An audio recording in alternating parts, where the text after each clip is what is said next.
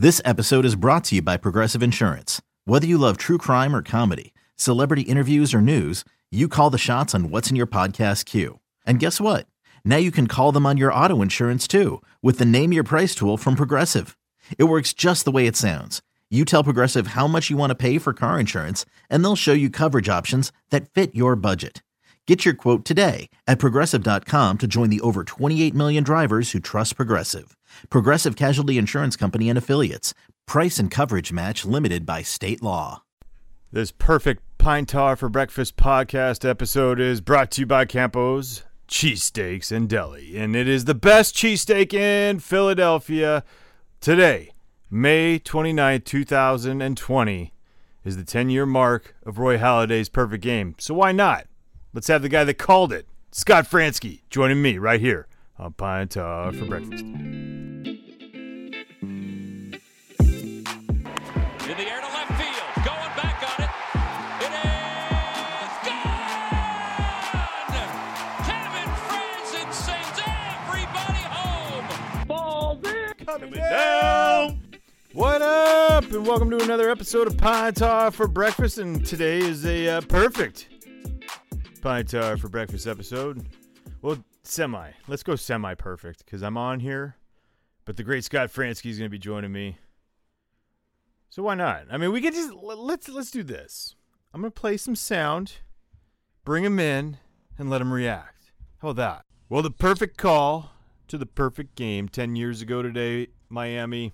Little, I mean, today is that warm in Philadelphia and humid, so it's like Miami. Scott Franzke. What's up, dude? How you doing, pal? Well, you know, I'm bored. You're bored. You seem to be working a lot. Yeah, a lot of those pine tar for breakfasts Yeah. out there on the. Yeah. I'm just trying. I'm just trying to do, you know, do do my best and keep everyone informed of what's going on in Philly's world. But uh, yeah, Yeah, I'll tell you what's what's been going on in Philly's world. You celebrated a birthday recently. Happy Yeah. birthday. yeah. I'm What are you 38. 30, I'm effing 38? old. I am effing So- old.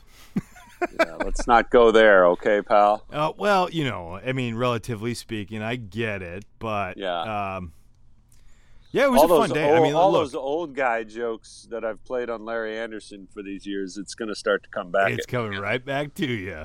yeah. Uh, so Amada in Philadelphia, downtown Philadelphia, is my favorite restaurant in the entire country. Favorite Mhm. meal, favorite everything. Sweet sponsorship, hopefully great at some spot, point yeah. in time. Anyway, Yeah. uh, they uh, they're obviously closed, but they I mean I'm sure they were doing dine in, takeout, whatever. But we weren't going to go to dinner, and I love going there. So Amanda and Tenley recreated the entire like my favorite meal from there. oh. Yeah, pretty insane. Nice. Not gonna lie, it That's was pretty cool. awesome. Paella, oh, so good. You like paella, huh? Love paella. You don't like paella?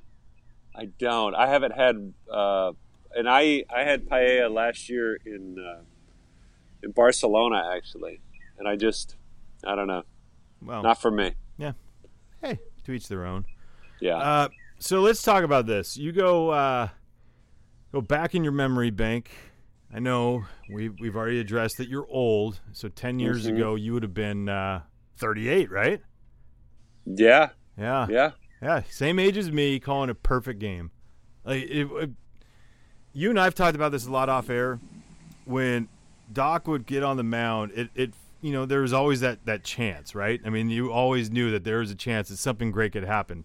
But that night, did you like go into there going, "Oh man, this is gonna be a perfect game"? No, no chance. Uh, of course not. And you know he had pitched really poorly his last his time before that. Um, so he had a sense that that he would be, you know, he'd kind of get back on track Yeah. and that sort of thing.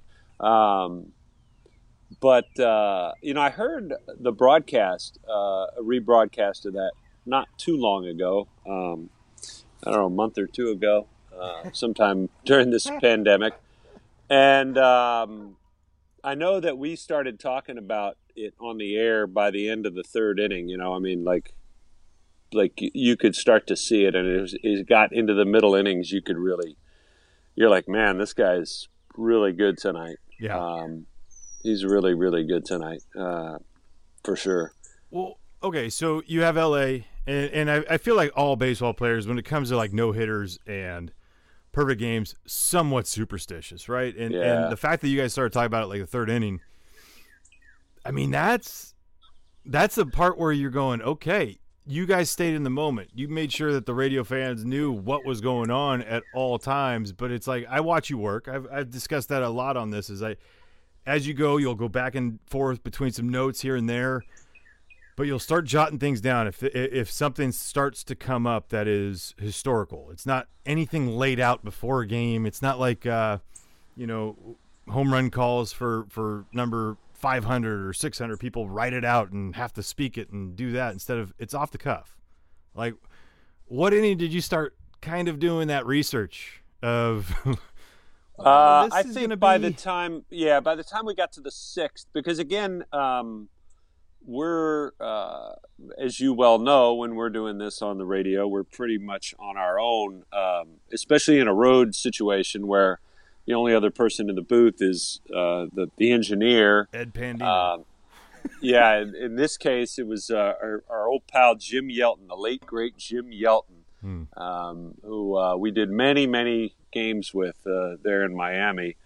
And um, but Jim, I'll come back to Jim in a minute because he actually plays into the story of that night. But uh, I, I'd say by the sixth inning, we started. I, like I would try to get um, our old. Uh, I believe it was Ian Cohen back in the studio that night, uh, but I'm not positive of that. But I started trying to figure things out during breaks. All right, how many how many perfect games have there been? You know, uh, you know, I wanted to make sure I had the number. Okay, Yeah. it's so many in the in the regular season. There's one more in the playoffs with Don Larsen in the in the World Series. You know, the, I, I got to I got to make sure I have this all right. Um, and uh, Larry was nervous as all get out uh, as it started to get late in the game, which was really funny to be around. And uh, because Larry is so, you know, even, oh, yeah, absolutely. you know, like he doesn't get wound up. No, his his blood doesn't boil over. Other Yeah, than but He umpires. was so, he was so like, yeah, I know. He was so nervous for Doc, Wow. I I think. Um, you know, and and to sort of to, you know, and again, I, you know, you sort of separate. Like, it's not that it it wouldn't have diminished it any had it ended up being just a no hitter, for instance. But the fact that it was a perfect game, um, and it was only the twentieth in the history of the game at that point, um, like we were both pretty nervous for Doc and for the moment. I think. Um, so I'd say probably the sixth inning we started trying to make sure we had the right um, perspective on it, you know, historical perspective and whatnot. I, I I just can't. I can't imagine being in that. As Yeah. far as being in the booth, I mean, because you, I'm not a nervous guy. I just have a lot of excitement. I just love. I don't know. I love good things. Yes, you bounce around a lot. I don't yeah. know if I would have been able to keep the headset on. I would have Yeah. been pacing. Yeah. no, I, I'm I, I'm pretty sure you would have had a difficult time uh, sitting still in that regard, and um, there wasn't a whole lot. Of, it was a those booth the booth there the old Dolphin Stadium wasn't exactly spacious, so there wasn't a whole lot of roaming around to be done. Um, I I do remember probably by the seventh inning, I remember texting my wife uh, and making sure she was aware of what was going on and listening. And I, I think I just said, you might, I think it's really, I think I said you might want to turn the game on or something like that.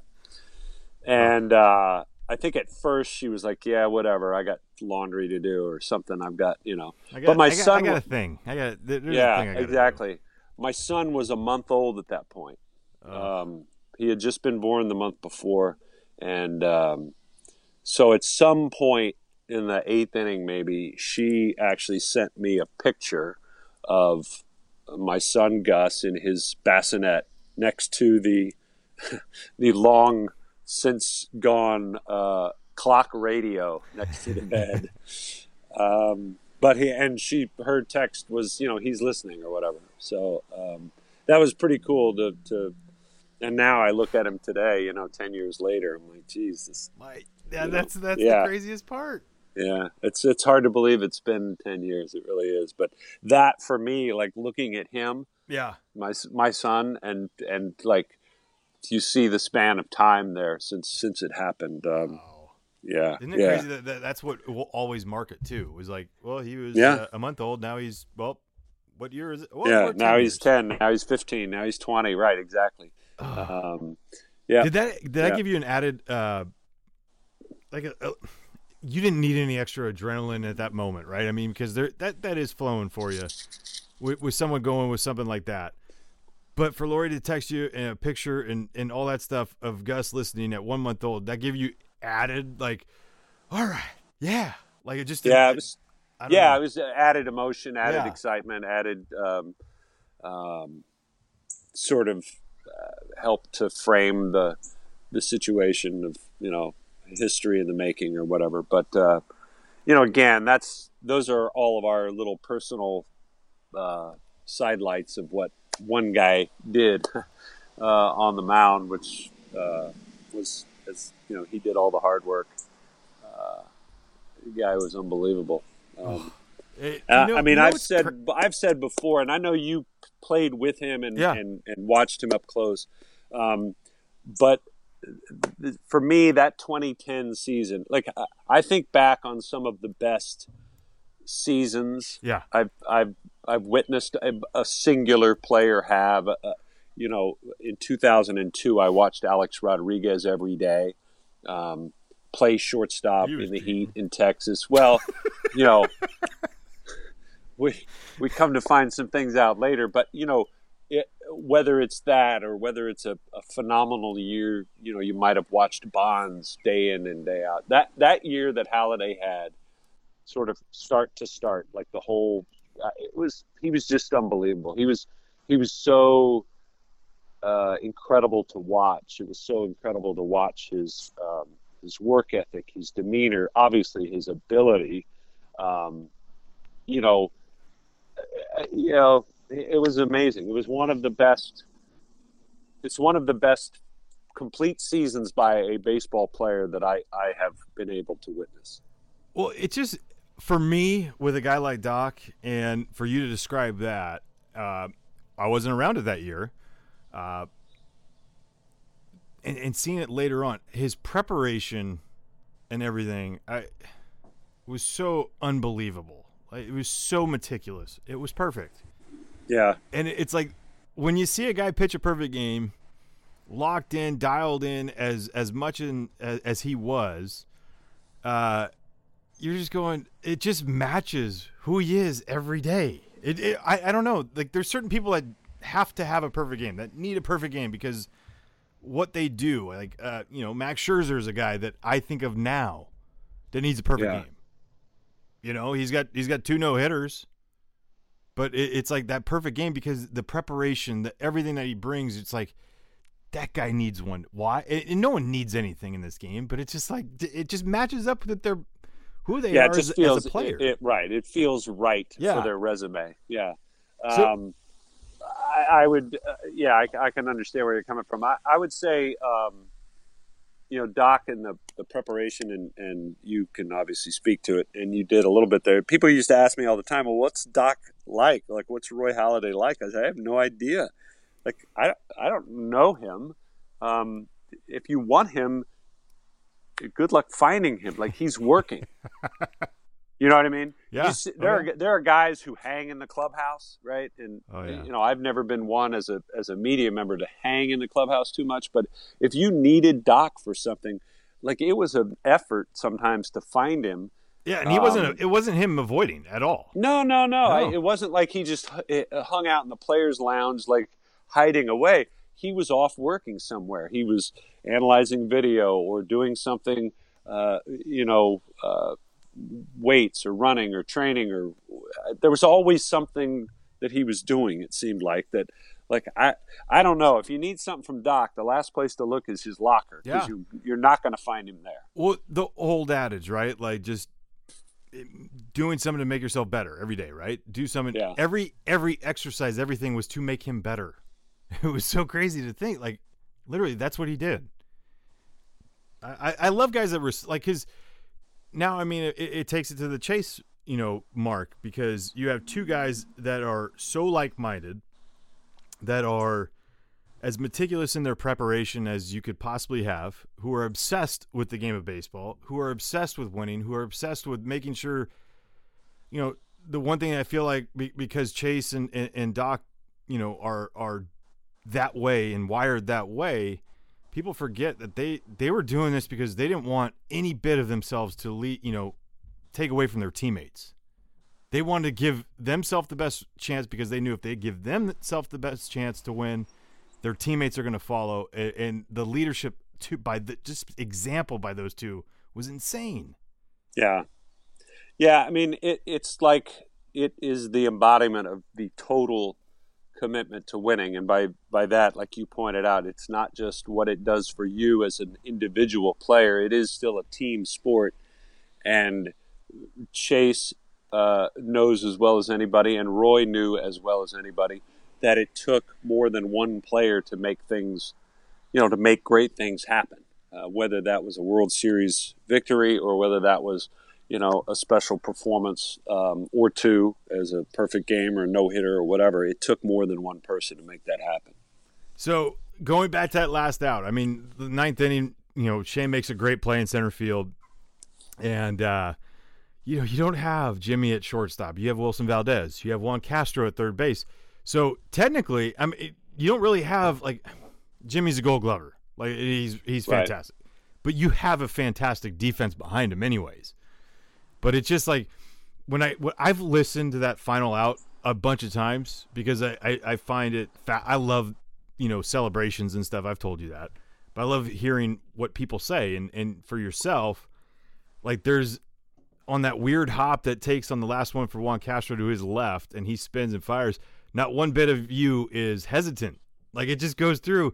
You hear other people like, oh, oh because you know everyone wants it in some way, but you're describing it in the moment. I'm going, damn, like that took a nasty hop on that field.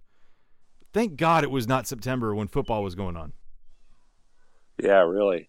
Oh. That field would have been a disaster. well, because I want to say it was 2006 or what... 2007. Yeah. I, it might have been 2007. Uh, the Dolphins played the Jets on a Monday night football game. And it was downpour they played the next day Marlins Phillies. I will never forget. And I, I remember that was like one of the first questions I asked Chase when I saw him and, and you know, like talked to him for a while. I'm like, Do you remember? He goes, It was the worst field I've ever experienced in my life. So I couldn't yeah. imagine if that was, you know, in that time in May 29th, 2010. You know? Yeah. Yeah. That place was, uh, there was so, that field was just just total bake city in the summer because it was so hot. Yep. And and they'd get these torrential rains. I mean, it must have been just a groundskeeper's nightmare, um, just day in and day out. Uh, but yeah, I don't know the um, the like you said the, the the the end of the game is one of those things where you just um, see it and say what you see and uh, and react. I guess. I mean, um, like you said earlier, you you can't plan for stuff like no. that. It just happens. So, um, uh, but nights like that, those are the things that, for me, I mean, they make like they make you want to be a baseball announcer because because um, I just feel like those things happen in baseball, whether it's a a no hitter or perfect game or a triple play or a, a yeah. walk off home run or or um, you know something just amazing things happen and uh, and they could come at any time. I mean, you think back to I guess it was last year, and then all of a sudden there's a game that there are 13 home runs hit, right? Like um, just on a random day in the middle of a season, in the middle of a random season, a major league record gets set, right? Like mm-hmm. that it's this amazing. So those are the things that that even the most cynical among us know that you know when we sit in that chair at seven o'clock, um, we've put our book down um, and we've we've started with this blank canvas, and and who who knows what's going to happen in front of us over the next two hours and fifty nine to three hours and fifty nine minutes, right? Like Yeah. it's you know. Um, so those are the things that uh, you know makes it pretty exciting to be a baseball announcer. What's crazy is that like ten years ago today, and I and I knew I knew what today was for the Phillies organization, so I was involved in the Kendrys Morales walk off grand slam broken leg. That was Mhm. today, ten years ago, because I remember being That was the same day. huh? same day. I was in my apartment after the game because it was a day game, and watching Doc's perfect game. You know, watching the end on ESPN, and it was just like, Actually, you know what? Now that you mention it, I Yeah. remember Larry and I talk about it during the broadcast that night because we had a night. And it was a night Yeah. game. Yep. And so I'm the one that caught Kendrys at home plate. Like I'm the one that's like pounding on his chest, all excited, but he's going, "Oh, Poppy!" Ah. And I'm like, "Oh, Oh, this is no good." But I just remember going home and y- y- for ten minutes, fifteen minutes at that moment, losing sight of what happened during that day. And that's what baseball does, right? I mean, or or sport does. It takes you away Yeah. from that anxiety. You're going, man, this was like a horrible day for our team here in, in Los Angeles. And now you see this, you're like, this is the coolest thing ever. And then it reverts back to it. But I mean, I remember going back into the clubhouse the very next day after getting chastised by uh, Soch about, you know, walk off home runs and celebrating all this stuff. I just remember everyone talking about Roy Halladay and how all these guys that had been around and playing him or facing him are like, surprise it's his first. surprise. Yeah. And that that is one of the Torii Hunter going like, I can't believe that's a, I can't believe he did that. I, I can't believe it's his first. It should be his ninth. Yeah. well, that's the way it got to feeling. You know, like that's the way it started to feel like those guys were gonna, you know, that he he could do that just about any time. Um, yeah. Uh, you know, when I was um, uh, honestly kind of early on in my time as a real baseball fan was um, being a baseball fan. I got really into it uh, late in high school and college, and uh, uh, as a fan of the Texas Rangers, they had acquired Nolan Ryan, and um, That's all he did. and was I, no hitter. you know, you talk about you talk about changing the headlines in a hurry. I remember Rickey Henderson uh, broke Lou Brock's record during a day game in Oakland, and then that night Nolan Ryan threw his seventh no hitter Yep. um, and completely sent you know Rickey below the fold, as they say in the newspaper business, right? Because Nolan was the ageless wonder, and it was his seventh no hitter, and I mean that was the kind of thing. Like, and you know how many times he took a no hitter into the sixth, or into the seventh, or into the eighth, and you know like. Like every time he pitched, it was must see TV, and that was the same way with with Doc. And you know, you're you know later when you know Cliff Lee was so good, it was like you always expected Cliff to get one at some point. You know, Yep. like uh, the the way he pitched. So I, I just uh, those guys are just uh, another breed, and and uh, and uh, but yeah, like you said, it was. I'm sure for some people who had to face him, it felt like he probably should have done it before that that night in Miami. It's unbelievable. But like, okay, so you bring up Rickey Henderson, Nolan Ryan. It's like that. I totally remember the Rickey Henderson stealing third, you know, and saying that he's the greatest that ever Right. lived. Uh, Right. But then you know Nolan Ryan does his thing. to think Nolan Ryan strikes out Rickey Henderson for his five thousandth K too. It's like Yep, Rickey Yeah. couldn't get out of his shadow. I was there for that game. Were you really? Yeah, I, I got a cheap ticket. I was basically, um, you know, lower right field, but like almost behind the foul pole. Yeah, Like, yeah. In those old metal, old metal bleachers in Arlington. there there's so many like you go on so many players that have like these incredible you know numbers and history and all this stuff and you're going my god nolan ryan. Yeah, that's all you have to Yeah. say? He's amazing. He's unbelievable. he only had uh, so you know everyone talks about like the amount of losses. He almost had 300 losses in a career. He only had a 319 era that's it. To have to accumulate 5300 almost 5400 innings. Oh like it, Yeah. it's it's it's mind-boggling sometimes to think like what he was and you know what he what truly is to the game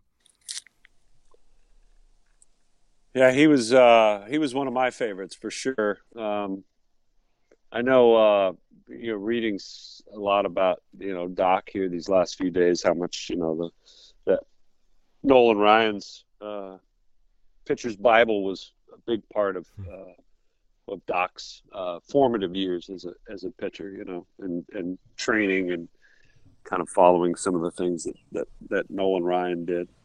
Scott, stop talking. Yeah, I'm gonna. I gotta go to a break real quick. We gotta go to Campos Deli. Be right back. More with Scott Franzke right here on Pine Tar for breakfast. It's game time, and you're heading to Citizens Bank Park to catch your fighting Phils. But you want the great taste of a Campos cheesesteak. That's easy. Make sure you visit Campos on Ashburn Alley. Whether you want a traditional cheesesteak or kick it up a notch with their signature sandwich, the Heater, you can get the same award-winning steaks that you'll find at their 214 Market Street location in Old City. For the best cheesesteak in Philly, visit Campos in Ashburn Alley. Campos at 214 Market Street and CamposDeli.com. Philadelphia's cheesesteak since 1947. Welcome back to Pine for breakfast. I'm your host Kevin Frandsen at Kevin Frandsen on Twitter. Still with me. Well, hopefully. Check, check, check, check. Scott Franzke. Oh yeah, Scott Franzke, the voice of your Philadelphia Phillies. Hey, uh, with with everything that's going on, obviously with Doc and and we we, I feel like the entire pandemic we've been reminiscing so much on past games. Uh, I like to talk about like the future of this game and not only you know just it's not even the negotiating part. It's just like just thinking about like this Phillies team and as we get closer to hopefully playing. Like, is there a belief in you that, yeah, this is gonna happen? Like, you- you're starting to psych yourself up, or is there still that, you know, this the cool, calm Scott Franzke? I think I'm still um, still reserved in my uh, in my uh, optimism. Uh, I've, I, I definitely have gone back and forth. Um, there were times uh, in April when I thought, "There's no way this is going to happen," and then a couple of weeks later, I would get very optimistic about about it happening, and and uh, you know, I, I think I'm still a little bit reserved in in, um, in it all, and and I'm, I'm I guess I'm just kind of psyching myself out for the whole. Uh, if it went, if and when they come to an agreement and figure this out, um, I know I'm going to have a few weeks to sort of prepare myself mentally to, to get back at it to to finally end this enormously long off season um, which is basically what it's like. I mean, um, you know, people ask me how weird is it to not be calling baseball, and I say, well, it's really not that weird because there's no baseball happening. Um, like it just feels like, I mean, the temperature's different, Yeah, but this is how I live in the off season, Yep. right? Um, but there is no baseball, so if now if there were baseball games going on and I wasn't calling them, that'd be a different story. Um, and I guess the conditions under which we would call games, um, if they do get this going, is going to be very different. Um, so that will be uh, an interesting test and challenge and, and whatnot. But uh, you know, we'll see what what that looks like when we get there. But I, I think I'm still kind of reserved with my optimism f- Yeah. for you know for. I hope they can figure it out. I really do. I, I think um, I think it'd be good for a lot of people. Um, and uh, you know, uh, a lot of people have been through so much during this, and uh, you know, whether it's you know a direct link to the to COVID nineteen, um, the loss of a loved one, so many people obviously affected by the loss of their salary or their job or you know their benefits. You know, um, I- I- this is this is a defining moment in in you know our nation's history, quite frankly. Yeah, and um, and I know a lot of people would would really relish. I don't know how much it, it will truly matter, but I know there's a bunch of people out there that it would matter a lot to to be able to say, you know what, whatever bad is going on, I'm going to turn on the ball game and see what's happening with the Yeah. Phillies. You know what I mean? And uh, uh, there there are years, um, and a lot of them, I think, where you know, sports, whether it's the Phillies or, or, or football or basketball or whatever, have provided a lot of, of uh, escape for people, and uh, they can kind of unplug from the real world for a couple of hours. And uh, and I, I think if any time in history qualifies as uh, a moment where we might need to unplug from the real world for a little while, I think now is it. Oh, no doubt. Like so, baseball to me, like when when DJ, my brother was going through, you know, all his cancer bouts and everything, and hmm baseball or the batting cage in the backyard was like it was cathartic to me, right? It, Yeah, it, it just yeah. it was a place where I felt like I was I was good. Is Yeah. that for you behind the mic? I mean, you got fa- the family part is is always going to be number one, but I mean, like for for you take family out of it, it's like it, a relief just to be and comfortable behind that mic to be able to talk to people or you know release whatever it is. Yeah, I mean, I've always felt uh, fairly comfortable there. I mean, it's a, it's. Uh, I don't know if it's, um, you know, I've never been through like what you you went through. It, it would be hard for me to to put it on the same level as that. Um, and uh, I mean, you know me, I'm fairly relaxed. Um, I guess. No. Uh, No. but I, I think what I mean the the games are are fun. I love doing the games, but one of the things I love about doing the games is being with all of you guys, and so that's what um, I think that's what I miss most about all of this. It's not. I mean, again, I love doing the games, and I love watching the games, and I love seeing what might transpire every night, like we talked about earlier. But um, but it's being around uh, everybody, and it's being around it, and uh, yeah, you know whether that's um, hanging in the in our office before a game, whether that's you know grabbing a, a questionable pregame meal at the press dining room in some ballpark, you know, not, in ours, Ours is not in ours ours. is unbelievable. No, no, no. I wanted to make that distinction, but uh, there are some out there that are a little questionable. But Yeah. we eat it anyways, Yep. and then, you know, or whatever. And you you sit, and it's and it's you uh, you and I, and uh, you know Chris Ware, PR guy who's on the road, or Greg, or uh, you know Jim, or anybody, or uh, a couple of the beat writers. You know, you're just around a table with Matt Gelb and Todd Zolecki, and um, you're making jokes about each other, and um, I, you know, I don't know. I miss that. That's the stuff that I miss. You know, is that Maze? Yeah, that's Maze. Sorry about that. Uh, Hi, Maze.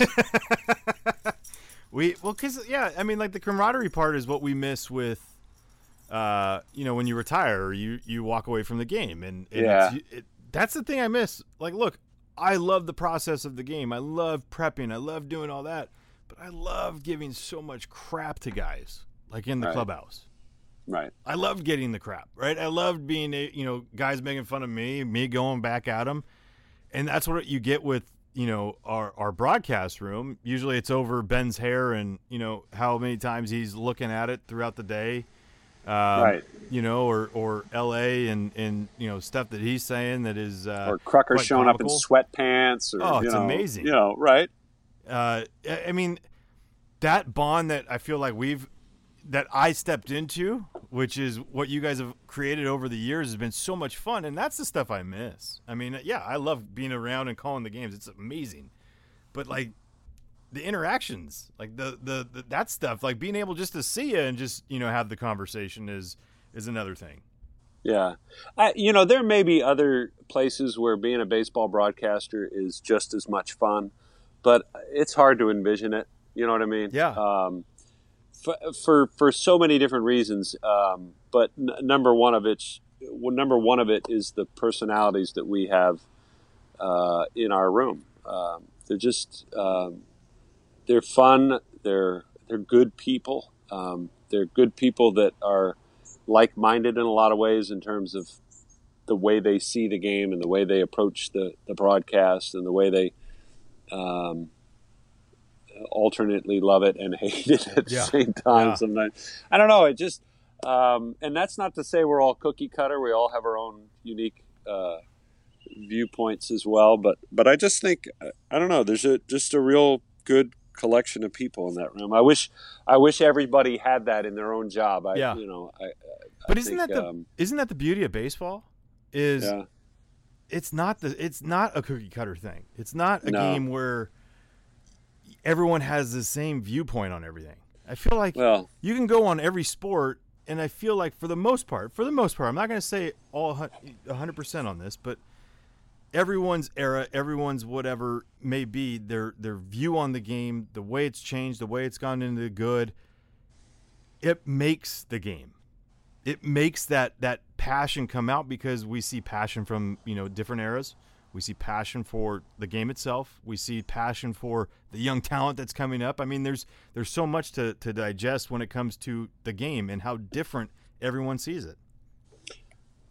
Yeah, and I guess that's what uh, a lot of us have um, t- uh, sort of talked about uh, as a antithesis to the analytic era age, you know, and, and like one size doesn't fit all, Mm-hmm. and um, one swing doesn't fit all, and uh, one uh, grip doesn't fit all, and one uh, stance or whatever. You know what I mean? It's like, isn't that hasn't that been part of the biggest joy of baseball Oh, over yeah. 50 to 100 years is the uniqueness of everybody's stance um, right i mean Oh yeah.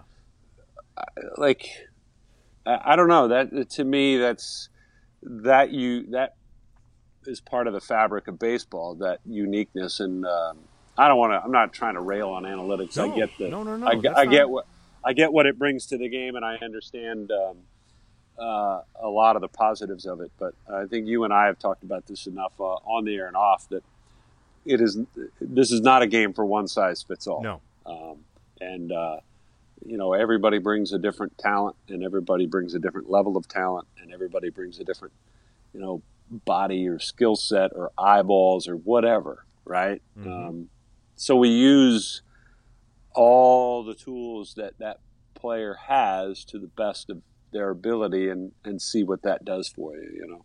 So I, I, I look at it when it comes to the swing. You bring up the swing, and there's no one swing for everyone. There's there's hitting gurus that are trying to teach one swing, and it's like they they, they break down these these you know big time hitters, and they're like, see, that's the swing. But it's Right. not about the swing. Like you get to the big leagues, your swing is your swing. Like you're you're that you're damn good at what you do because your swing's awesome and all that stuff. It's the mindset like certain guy like you know Pujols could talk about getting on top of a ball and and that's what his thought process is. Well that's how he gets into that swing that you're seeing. Like it just you can't everybody's mind is different. Everybody's mentality the confident confidence is different right? Yeah. and we all know doesn't matter whatever walk of life the higher the confidence that you have the better you're going to do because why? Because you believe in everything that you're doing. Yeah. Um, hey, uh, you know, to to go back on the Roy Halladay, and it's a, a question I've I've I don't know if I've ever asked you. I feel like I've asked you about a billion questions and annoy the hell out of you on this one, but more nervous, perfect game, or setting up and and you know getting ready for the no hitter against the Reds in the playoffs by Doc. Uh, more nervous, uh, probably uh, in Miami. Just um, you know, the not like I hadn't really been there, hadn't really been there before. Mhm. Um, uh, you know, I mean, we. All right, so if I could just nerd out for a minute, I love on the- nerding out. the You play-by-play part of it. So people send, you know, minor leaguers will send minor league announcers. They will collect their best samples and they, you know, try to put together a, a demo reel to, to let people listen to it. And, and we'll get those. Sometimes people say, "Hey, listen to my stuff. What do you think?" And they send, um, you know, a lot of home run calls and things like that. And um, I'm not discounting the value of a great home run call, but but that's what they send. And I Mhm. say, hey, why don't you send me a triple um, in you know in the gap that scores two, or you know, um, or why don't you send me um, a unique play that's a pop up to shallow left that the shortstop goes back and the third baseman goes out and the left fielder comes in and somebody calls off somebody and um, something weird happens, right? So show me the stuff that doesn't. Let me hear the stuff that doesn't happen all the like time. the one I the one I let you listen to, the one where the shortstop Yeah. bo- botches it, Yeah. and there's the rundown, and I just gave up. Right, like a pickle. Yeah, it'd be great. like, like play me back a good pickle. Because the thing is, that's something you only practice. You, I mean, you just can't the moment, practice. Right. It only happens every so often, so you get so few opportunities. I remember, I, I had a triple play. Uh, the first time I'd ever seen a triple play, at least one that I was at the microphone for, I was in the big leagues. Like I'd never seen one in the minor leagues Wow. and so I totally butchered. It was a, and it actually wasn't that. It shouldn't have been that hard. It was five, four, three, triple play. Like it was not a big deal. But I just butchered it, and I thought to myself, well, man, if I ever get another chance to do a triple play, like I, like want to be ready for it. Now I've I've, I've called two others, I think. Um, but one to end a game, uh, unassisted triple play that Eric Bruntlett had. Um, and then you know, so the the, the perfect game thing. Um, I had done some no hitters in the minors, uh, th- then, but a perfect game. Obviously, this is uncharted territory, and um, you know, again, kind of nerve wracking in the booth, whatever. The playoff game was more sheer excitement. Um, at home, Oh, yeah. the, atmos- the atmosphere was unbelievable, and um, uh, you know, the other thing about that no hitter was uh, in the playoffs. I I was off in the middle innings.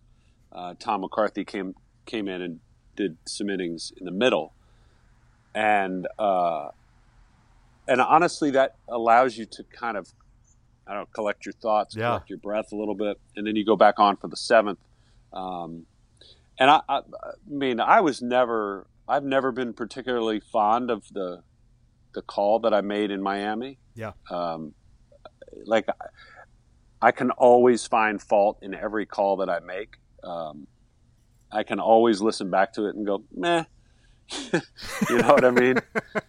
um, I, you know, there's always something I feel like could be better. Um, and I've always felt that way about the one in Miami. And I, I, I you know, one thing I wanted to, to try to do, you know, the next time around, I wanted, you know, I wanted it to be exciting, but I wanted, didn't want to just over the top kill it. Somebody asked me about that call the other day, and they said the one in the playoffs. They said you you gave the date and um, the Quarter time, past the hour, right? Something like that. And I, I don't remember the exact quarter wording past eight.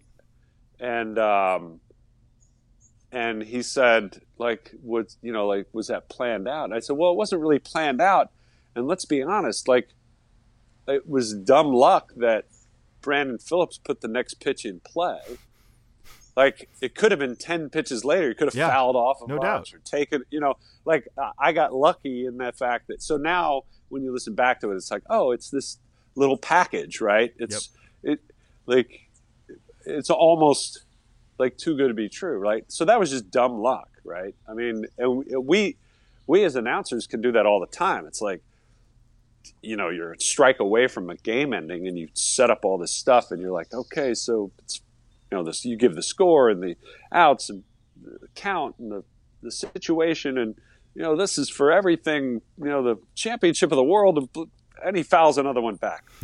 you know, I I got to do it again. And he Oh, fouls God. another one back. Yeah, exactly. So you do it over and over again. So And then you um, start thinking about all the different ways. You're like, okay, what can I say now? how could I do it differently? Right. Um, I'm running out of options. I've already done it that way. Um, so yeah, I, I, you know, again, I, like not to overthink it or whatever, but I think probably the one in in Miami, I was just a little more just nervous um, because of what, all that was going on. Um, and then the one in the playoffs was more just sort of the thrill, the excitement of, of the, the crowd and the playoffs. And Yeah. What's cool know. is you already knew how many no hitters have been thrown in, in you know, postseason history. Yeah, I think it was, everyone uh, that was an easy one.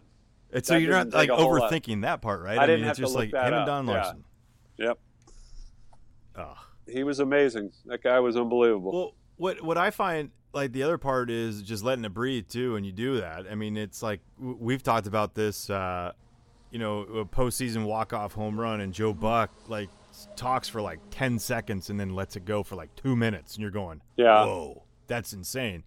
Or you have some others during a World Series championship that speak for two minutes and 42 seconds straight without letting it breathe, and you're going like, just let the emotion go. Is that like going through your mind at all in that in that sense? Because Ab- it, is a perfect absolutely. Yeah, absolutely. Uh, So there's there's two distinctions that you know as a play-by-play person you have to make there. It's the it's again you you want the crowd to be a part of it because the crowd is part of the voice of the night, right? It's Mm-hmm. In that case it was me, it was Larry, it was the crowd. Like those are the sounds that the natural sounds that we get um, when you go to a game, and and you want to be able to to let that happen, but um, but at the same point, it's radio, so like at a there's a certain responsibility to describe what is still happening on the field, um, and in this case, there they can be. Um, you know, giant celebrations that people want to be in on Mm-hmm. right? So you want to give it time for the crowd to roar and for the crowd to sort of let that emotion out, but you also want to tell the listener who's not there at the game they're they're you know they're mobbing Roy Halladay or you know they're they've dumped the bucket on Bryce Harper or they've you know after the walk off home run And or it's blue. The Right, the like- Gatorade is blue. right or whatever the the uh, the uh, whatever it is the the bear hug that Ryan Howard Yeah. you know tackles Jimmy Rollins with or whatever you know like those are the things that I think that that's the hard line to walk when you're doing it on radio is um, uh, is being able to say look uh, I want to let the crowd breathe but I also want to explain what is happening Yeah. in this moment you know Well, that's like Kevin Harlan, right? When he did describe the uh, the streaker in a football game. It's like, why are we going blank here? We're talking about somebody. He just described it going, and I think every fan has listened to that part, and he's like, he's at the ten. He stops. He says hi to the ref, and then he, to the five. you know, and it's like one of those moments where you're going like, dang. Like I felt like I knew exactly what was going on based on that, and it, it, it reverts back to what you're saying. Is like the crowd is, you know, the voice of the night, and and you're and you need to hear that. You need to be able to, as a person that's not in that crowd, be a part of it. Yeah. And I don't know what the sweet spot is. Uh, 12 seconds, 14 seconds, 22 seconds, a minute and a half. I mean, I don't know what that sweet spot is. And it probably varies, you know, night to night and, and uh, with the, the moment, the emotion. You know, I, I do know that, you know, those great calls on television that, you know, you listen back to so many, you know, like Vin Scully and, yeah. and uh, you know, the Kirk Gibson home run and, you know, she is gone. And then it's just boom, just it's crowd. You know what I mean? Like it, it's a long time before he says that. You know, in a season of uh, you know improbables or whatever, the impossible has just happened or whatever it was he had. Um, uh, like that's it's. I mean, obviously it's it's beautiful. It's great. It, it but you have those pictures that carry the the broadcast Oh yeah. Oh, yeah. um, and we don't have that luxury. Um, you know, we just it's just not the way it is on radio. So you got you know you got to play with it. Well, what's fun is that like you you get that YouTube video, and you know now that you could basically put uh, embed everything over the top of it, and that play, the last play with Juan Castro spinning at you know over at third base in the hole to fire to get the last one to Ryan Howard. It was like, well, Scott's a part of that. We get to see it. We get to see what he's seeing right there in that moment, and that's the beauty of like what technology's done today. It's like we're, you know, Apple TV. You can get MLB.com. You can get all the, uh, you know, the games and and overlay our voices over the TV. Sorry, Tom, but I mean, it's it, it that's the cool part. You get to be a part of it. Well, I'll tell you one story before uh, we wrap it up about that night is that you know the uh, Flyers were in the postseason; they were in the Stanley Cup, right? And uh, so Jim Jackson wasn't available to us; he was he was busy doing the hockey. So I was doing the post game show, uh, which meant I had to do a recap and play back highlights of the game and things like that. Uh, we had sent Larry down to try to get an interview with Doc because we could not get him to the headset. Kevin Gregg was our PR guy at the time, and we were texting back and forth. He said, "I'm trying, I'm trying. Look, it's not going to happen. Let's. Uh, he, we have to take him to the interview room because uh, he's going to do a press conference. So, is there a way you can get in on that audio?" Like we had sent Larry down. He tried to get a one-on-one with him, and Rich Dubee scowled at him and got him out of there and all this stuff. Totally, total Rich Dubee style too. Anyways, so we're like, all right, sure, we'll take the, well, let's give us something on the post game show, right? We'll take the press conference audio. So I'm doing the recap of the game. You know, hey, and the nothing's. Of course, there's no highlights to play really. Yeah. It's a couple of defensive plays as it turns out to be, but a one nothing game. There's um, n- not much to play back. So I'm recapping the game, and uh, and I'm looking at our engineer, the great Jim Yelton. Uh, Jim Yelton was this, uh, you know, just kind of this hippie guy, Yeah. and we were never totally 100% sure if he was with us or not. Um, he was uh, such a wonderful guy, and we had so much fun with him over the years. But um, you know, you, you always kind of got this like, you know, is he is he is he there? And uh, so he's he's with us, and you know, he's sweating profusely because everybody is sweating profusely in that press box, and uh, he's trying to get the interview room patched into the broadcast. Well, meanwhile, down on the field, they've rolled out the flatbed truck for the salsa concert. Sat- Saturday night post game concert with some salsa band.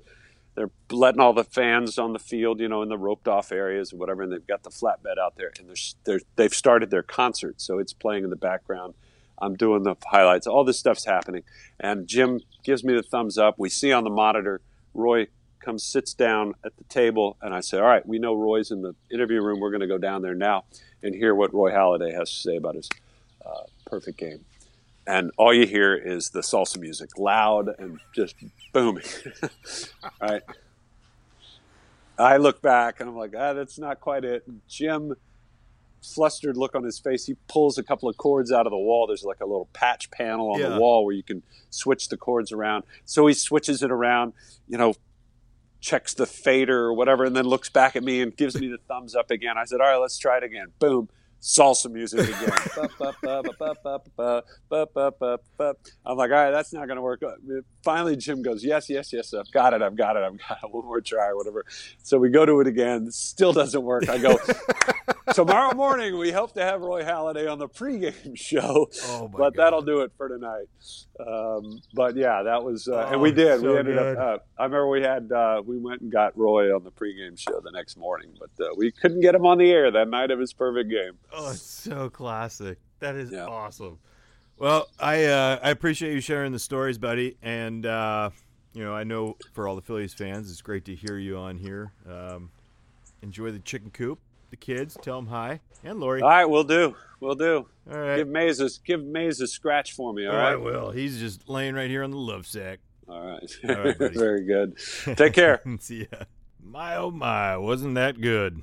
As Scott Franzke doing Scott Franzke things, telling the stories, and everything that you would want to know about the Roy Halladay perfect game right here on Pine Tar for Breakfast. This episode was brought to you by Campos Deli, the best cheesesteaks in Philadelphia. Appreciate you, the listener, listening today to the 10 year anniversary mark of Scott Franzke calling Roy Halladay's perfect game right here on Pine Tar for Breakfast. Until next time, peace.